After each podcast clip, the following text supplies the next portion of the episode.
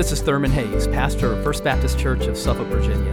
We want to welcome you to this message from our services at First Baptist. We're a congregation that is seeking to touch lives through the life changing power of the gospel.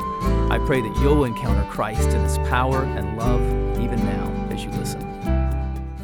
Well, amen. Last week we began a new series um, for a new year, um, and it's called A New Way of, of Life. We're going to be looking between uh, now and through the end of, um, of March at the Sermon on the Mount, which is three chapters in the Gospel of Matthew. Matthew 5 through 7 is where we find the Sermon on the Mount, and it's there that Jesus is really presenting a vision for a whole new way of being. And he is inviting us into that new life. Turn to Matthew chapter 5. We, we started last week with the first part of the Beatitudes. The Sermon on the Mount begins with a series of eight that all begin with the word blessed. And so we looked at the first half of the Beatitudes last week, and, and we're going to look at the second half this week. And so, Matthew chapter 5, and we're going to begin reading this morning with verse 7 and move through verse 12. Matthew 5, 7 through 12. And let me ask you to stand as we look at God's word together.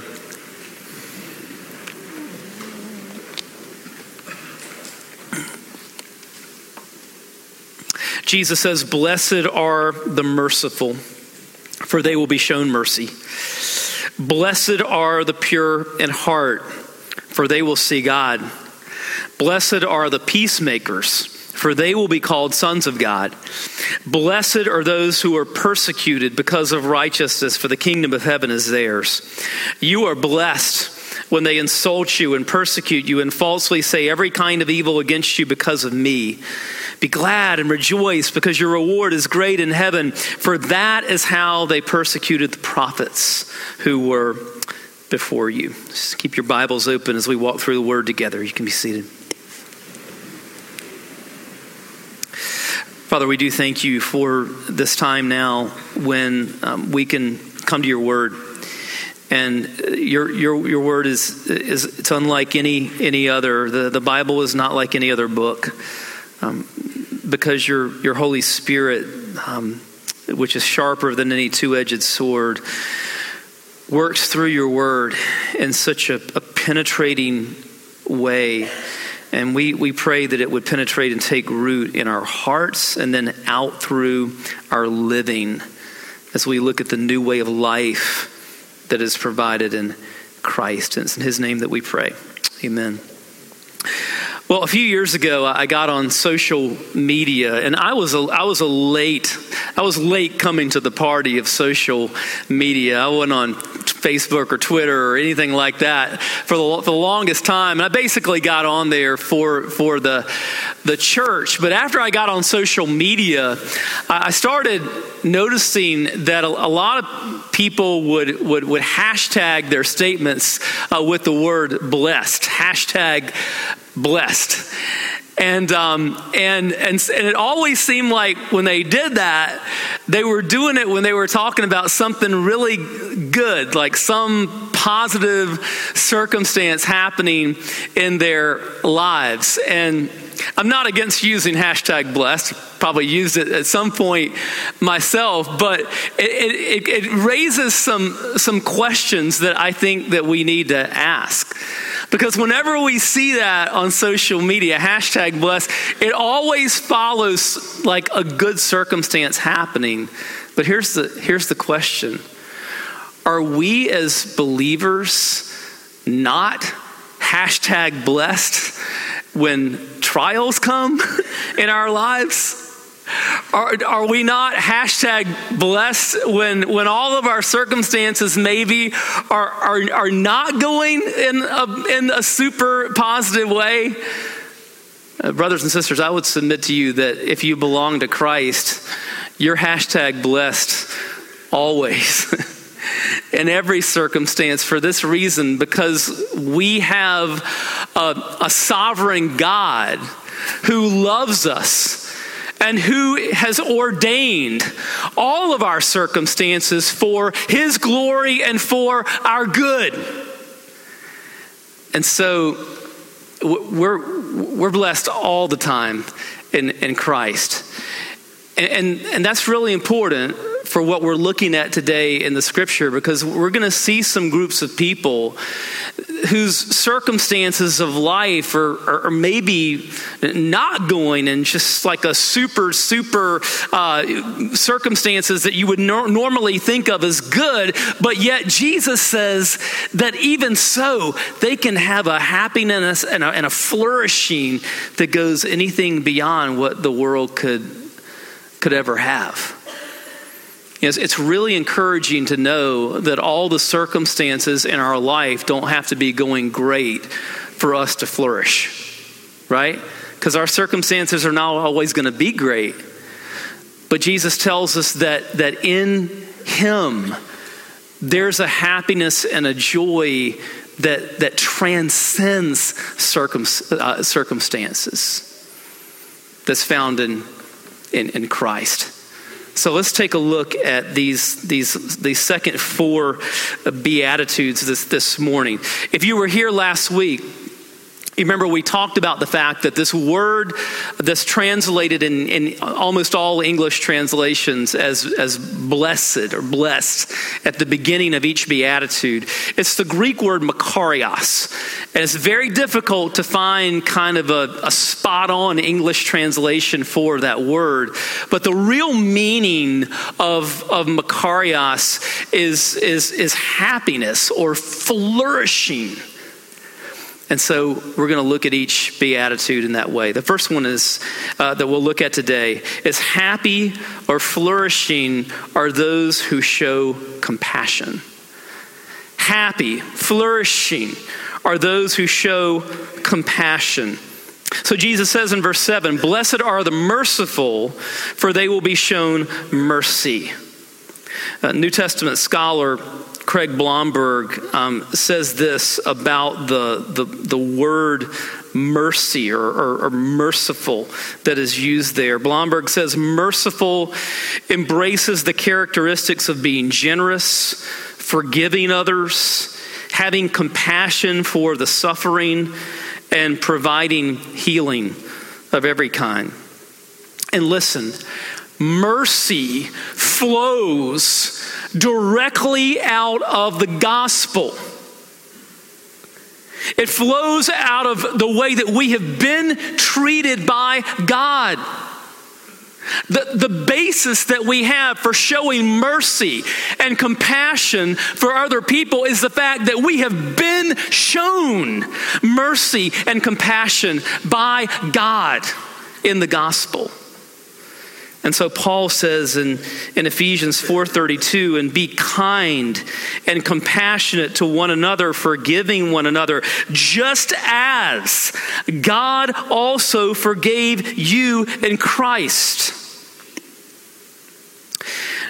Now, a couple of things here that we need to take note of when we talk about mercy. First of all, there's a big difference between justice and mercy. Justice is about fairness. It's about being treated the way that we deserve. Well, guess what? If God treated you and me with justice, we'd all be in hell. The gospel is about mercy. We have been treated with mercy because Jesus took the just wrath of God against our sins on the cross so that we can be treated with mercy. And therefore, we're to treat others with, with mercy. So, big difference between justice and mercy. Here's, here's another thing we kind of need to take note of when we talk about mercy. Mercy is a part of the, the essential character of God. In the Old Testament, when, when God reveals who he is and his essential character, mercy is a big part of that. In, in, in Exodus uh, chapter 34 and verse 6 is um, God reveals himself to Moses. It says, the, the Lord passed before him and proclaimed, The Lord, the Lord, a, a God merciful and gracious, slow to anger, and abounding in steadfast love and faithfulness. Let's look at the second part of this beatitude, verse 7. Blessed are the merciful, for they will be shown mercy.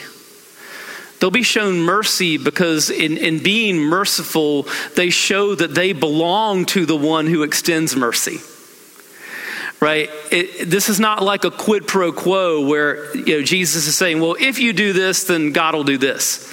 That's not the way the Beatitudes work, right? The Beatitudes are what scholars call Macarisms. That is, they, they, they, they describe a certain way of life that results in flourishing. And when Jesus says, Blessed are the merciful, for they will be shown mercy, Jesus is describing this is who my people are. The people who follow me, the people who truly know God, are going to be people of mercy. And therefore, they show themselves to, to belong, truly belong to, to, to, to me. And and, and they're going to receive mercy in, in the end because they are, are mine. You know, if somebody is without mercy, you know, somebody who's like hard hearted, that's not a characteristic of someone who's truly born again, of someone who truly knows Christ. It's just not. D.A. Carson um, says this How could the unmerciful man receive mercy? The one who is not merciful is inevitably so unaware of his own state that he thinks he needs no mercy.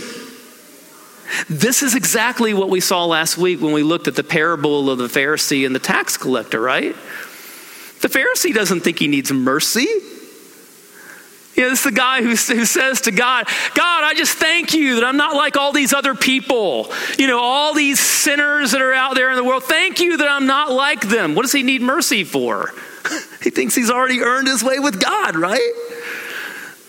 But the tax collector, you know, this notorious sinner, Jesus says he stood at a distance and beat his breast and said, God, have mercy on me, a sinner. And Jesus said he went home right, right with God, you know, not the Pharisee. Right? If you if you truly belong to God, then you understand that you need mercy.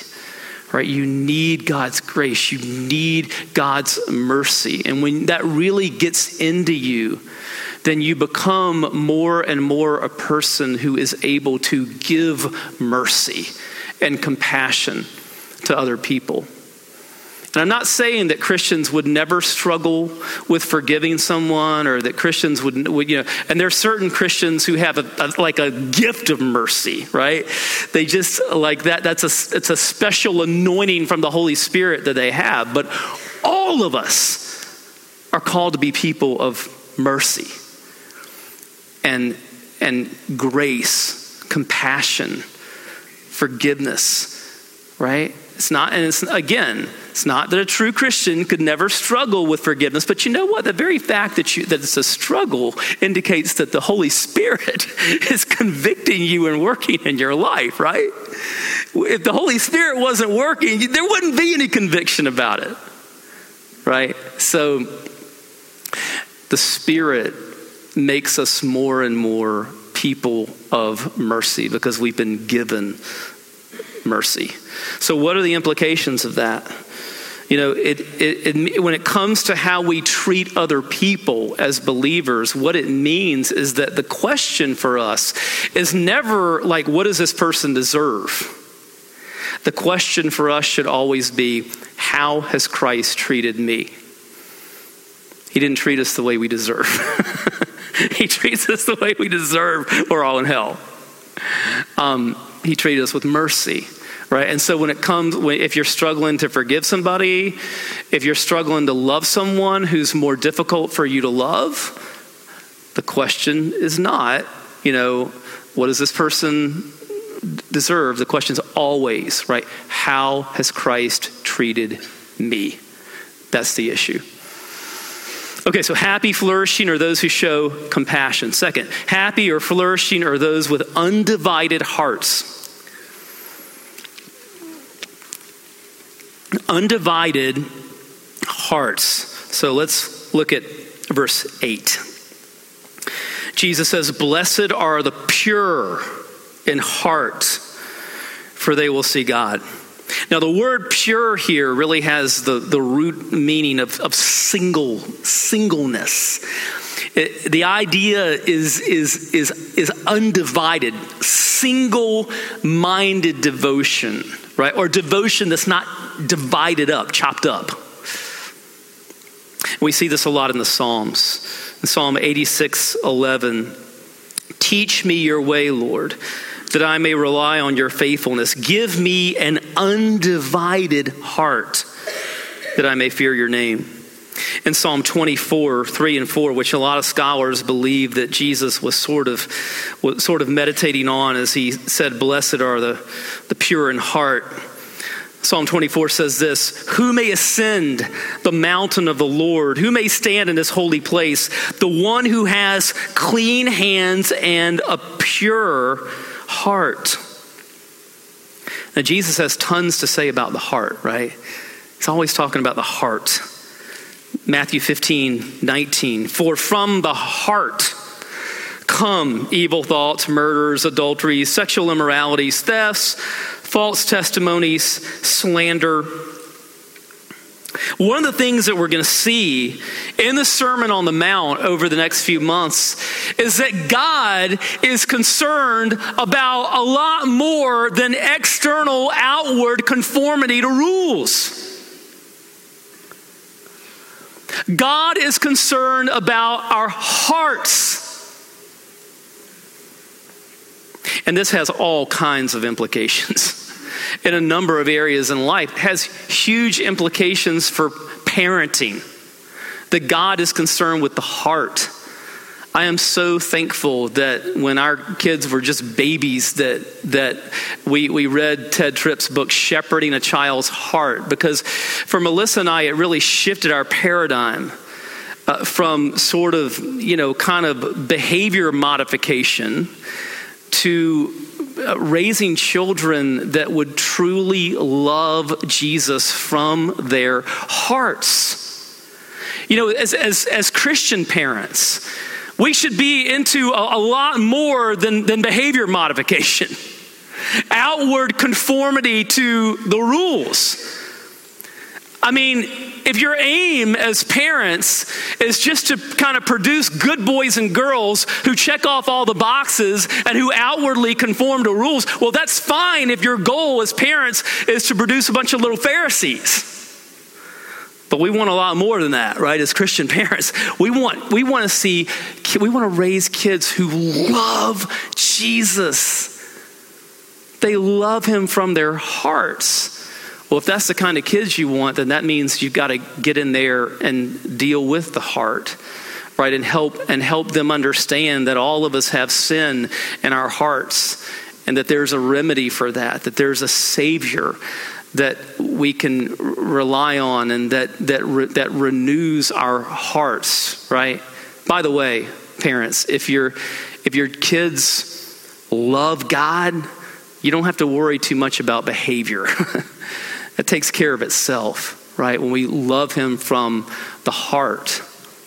This has implications for the way that we think about spiritual growth. Sometimes when we, when we think about, well, how, how are you doing spiritually? We ask questions like, well, you know, are you having your quiet time? Which listen, not against your quiet time, okay? Don't hear me wrong, right? But, but the questions that we tend to ask sometimes about spiritual growth is, okay, are you, ha- are you, are you doing your devotions? Um, and are you avoiding certain, certain scandalous sins? Right? And as long as you're kind of doing that and you're avoiding that, we associate that with spiritual growth. But listen, we need to, we need to ask questions that go a lot deeper than that. We need to be going deeper than, hey, are you having your quiet time and are you avoiding certain sins? We need to be asking questions that will touch on the heart. That that class that we're going to be doing on Wednesday nights 10 questions to diagnose your spiritual health. We're going to be asking heart questions, right? We're going to ask questions like Do you thirst for God? Are you more loving? Are you growing in love? Do you grieve over sin? Do you have a growing concern for the needs of other people? Are you a quicker forgiver? Those are, those are heart questions, right? That indicate like growth from the, the heart. That's where we need to go. That's where Jesus goes. Look at the latter part of verse 8. Jesus says, Blessed are the pure in heart, for they will see God. It makes sense, doesn't it? That the less clouded our hearts are with the smog and pollution of sin, the clearer our vision of God is going to be. Blessed are the pure in heart, for they will see God. You know, there's a there was an article that came out in Leadership Journal, probably in the early 80s, and it was written by an anonymous Christian leader, but it was entitled The War Within. And this was a Christian leader who had gone through like a, a decade of a, an incredible struggle with lust in his life. And he, he just kind of spelled out in, in, in, detail what the struggle was like. And, you know, he would, he, he would try to, try to get out of it and just kept going back and over and over and over again, a repeating cycle. And then one day he was reading something that was written about purity of heart from a French writer named Francois Mauriac, who was a Christian. And Mauriac pointed to Matthew 5 8. Blessed are the pure in heart, for they will see God. And, Mauriac, instead of sort of you know, using kind of all of the kind of negative, scary arguments about what lust will do. And, and it will do all those things. it is scary, right? It's all true. But, it, but, but instead of kind of looking at that side of it, Mauriac looked at Matthew 5 8 and he pointed to all of the good things, all the beautiful things that we miss when our hearts are clouded by lust or by any habitual sin. Any habitual sin, right? Sin in the heart just it it it clouds our vision of God. It it it it redu- it, it, it, it prevents us from having the intimacy with God that we could have and so when, when we don't have purity of heart, think of the, it's the, the things that we're missing out on. We're missing out on intimacy with God and all of the good and beautiful things that flow from that. So we need to deal with our hearts, right? We need to make sure our, their hearts are, are pure before the Lord. Blessed are the pure in heart, for they will see God. Third, happy, flourishing are those who bring people together. Jesus says in, in verse 9, Blessed are the, the peacemakers. You know, one of the names of Christ is what? Prince of Peace. Jesus is a reconciler. He reconciles us to God through his death on the cross, through his shed blood. Colossians 1 21 and 22 says, Once you were alienated and hostile in your minds, expressed in your evil actions, but now he has reconciled you by his physical body through his death to present you holy, faultless, and blameless before him.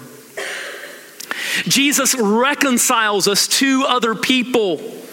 In Ephesians, when it, it, talks about the way that, that the cross has reconciled Jew and Gentile. He, he brings people together, people from different backgrounds and, and ethnicities and, and races and religions, and he, the cross brings us all together as people who know Christ, for he is our peace, who made both groups one and tore down the dividing wall of hostility.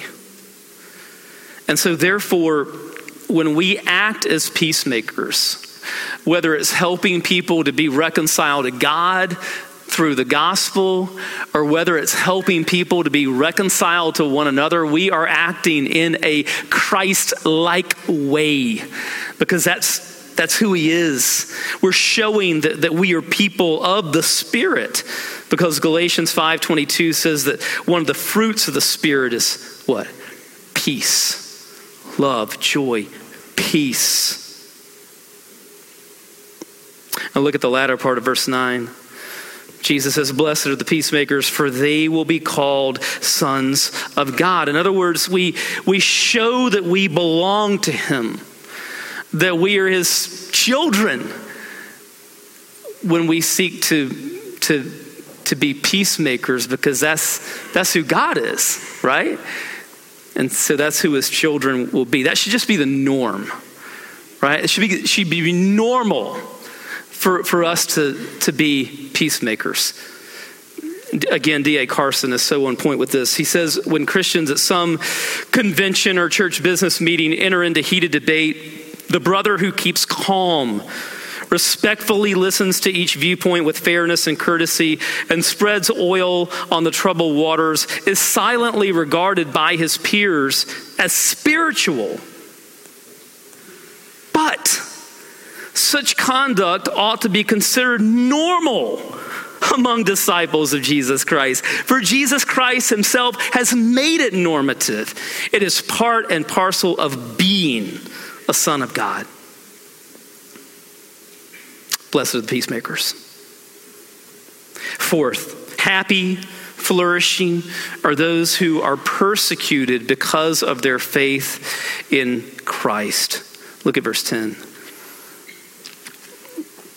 Jesus says, Blessed are those who are persecuted because of righteousness, for the kingdom of heaven is theirs. You know, it's tough for us as Christians in the West to really relate to verses like this sometimes because while if we stand for Christ, we are likely to get some sort of social, you know, ostracizing at some point. I mean, that's that's going to happen.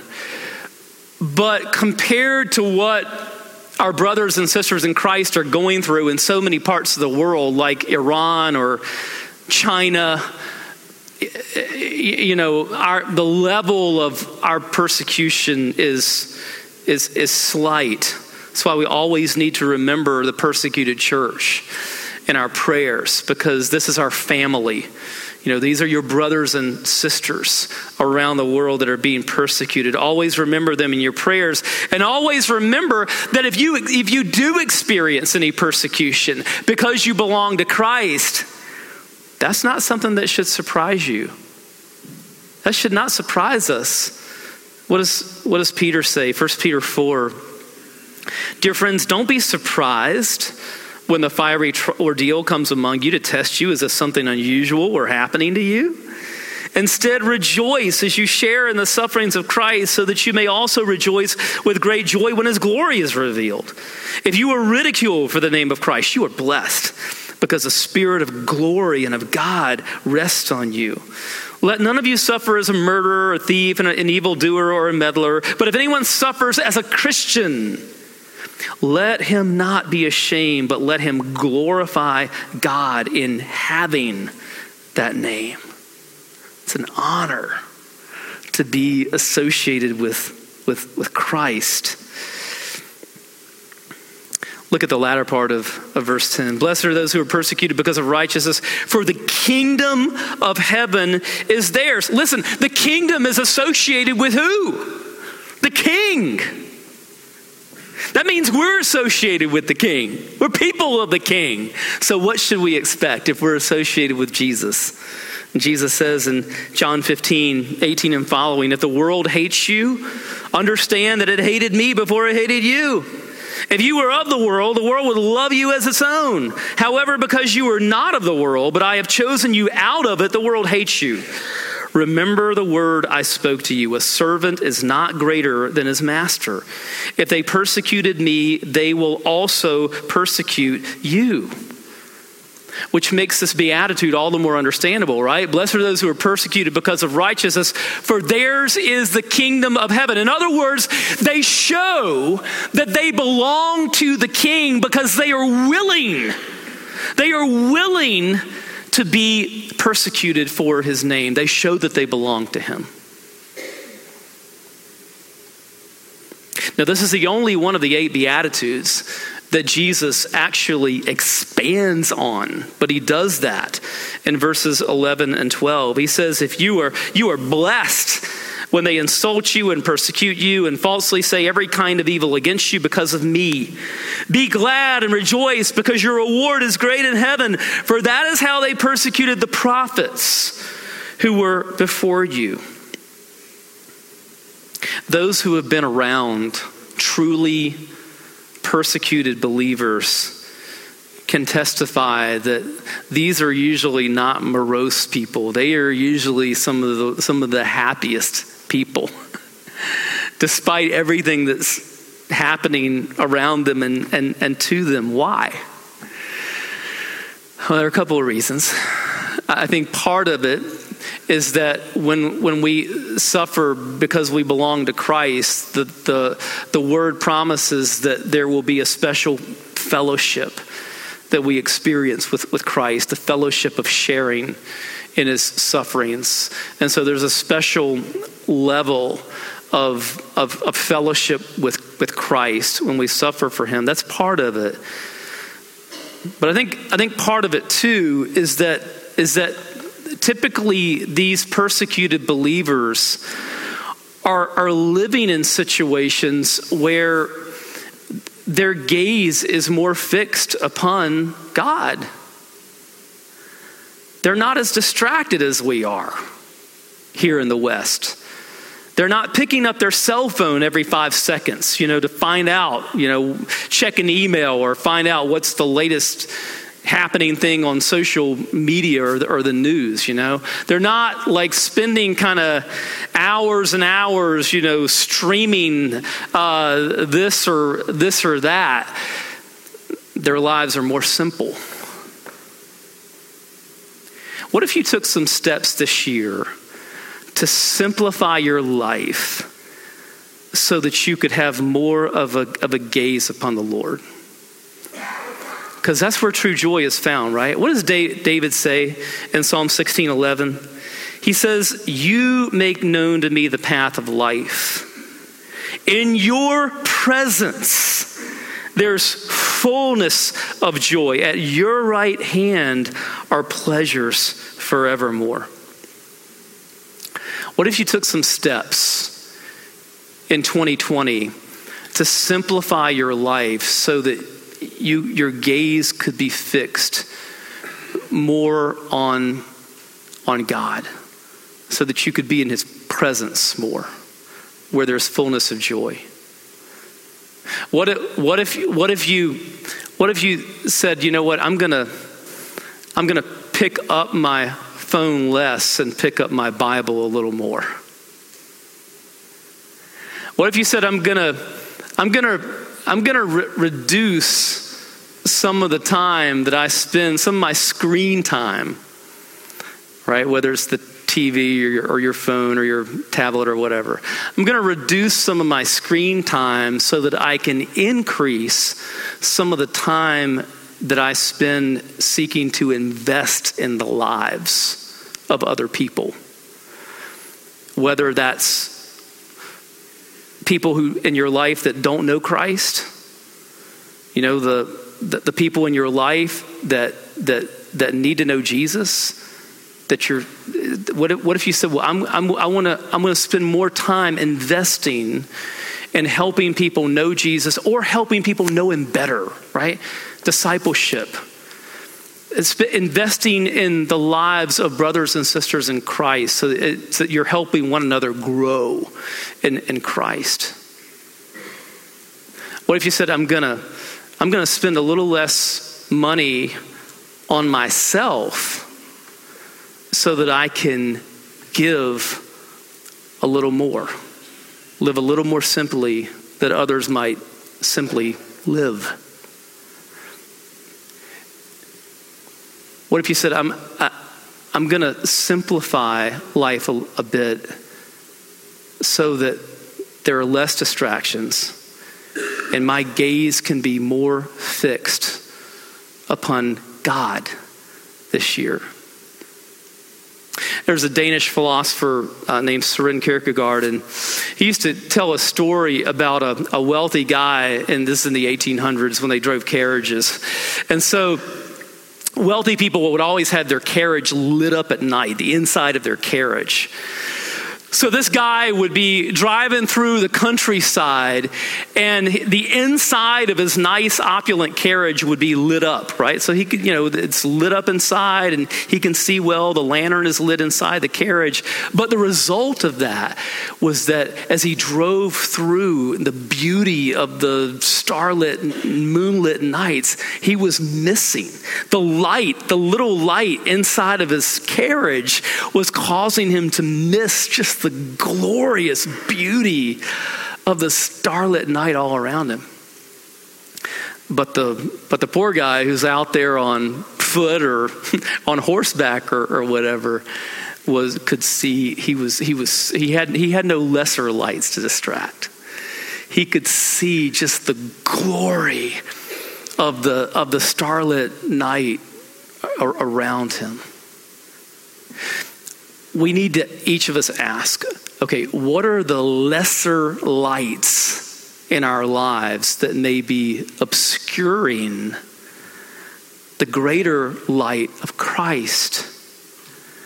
What are the lesser lights in your life that you need to extinguish so that the greater light of Christ can shine this year?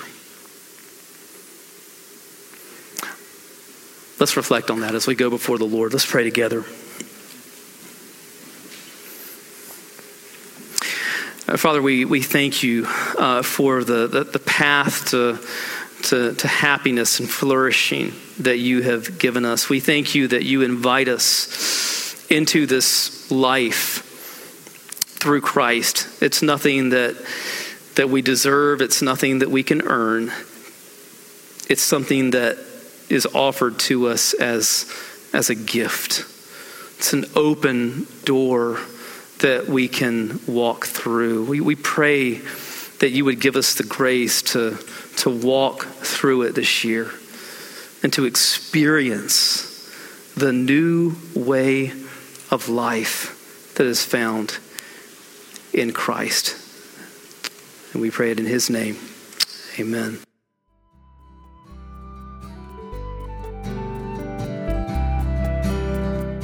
I hope you've been blessed by this message. Christ is the answer for every need, now and for all eternity. As someone once said, Jesus plus nothing equals everything, and everything minus Jesus equals nothing. Have you trusted in Jesus as your Savior? If not, why not now? His arms are open wide to receive you. It may help to pray a prayer like this Father, I know that you are holy and that I have sinned and fallen short of your glory. I know that you are a righteous God who must punish sin, but I believe that your Son Jesus took my punishment for me, died in my place, and rose from the dead so that I could have eternal life. Right now, I turn to Jesus and trust in his finished work for me. In his name I pray. Amen. You know the Bible says this in John 1:12, to all who did receive him, who believed in his name, he gave the right to become children of God. And that means that if you've received Christ, God has adopted you as His beloved child, His very own son or daughter. Just imagine it. Almighty God, the Lord of this universe, the one who possesses all authority in heaven and earth, is now your loving Father, and you are his child. You say, I love him. How can I honor God with the rest of my life? Well, when you love someone, you want to spend time with them. We get to know God through His Word, through prayer, and through His people. I would encourage you to pick up a copy of the Bible and begin to read it. Begin to pour out your heart to Him in prayer. And find a church family where the Bible is preached, where Christ is exalted, and where His love is flowing. If you're local, I want to invite you to the church I pastor, First Baptist Church of Suffolk, Virginia. I'd love to meet you and help you in your Christian journey. I would love to connect you to some other people who love the Lord and who would love you to Come to one of our services. We worship at 8:30 and 11 on Sunday mornings. Be sure to speak to me before or after the service. Maybe you live outside our area. I'd love for you to write me. My email is pastor at fbcsuffolk.org. Tell me what God is doing in your life. If you have spiritual questions I could help you with, please let me know. We're on this journey together.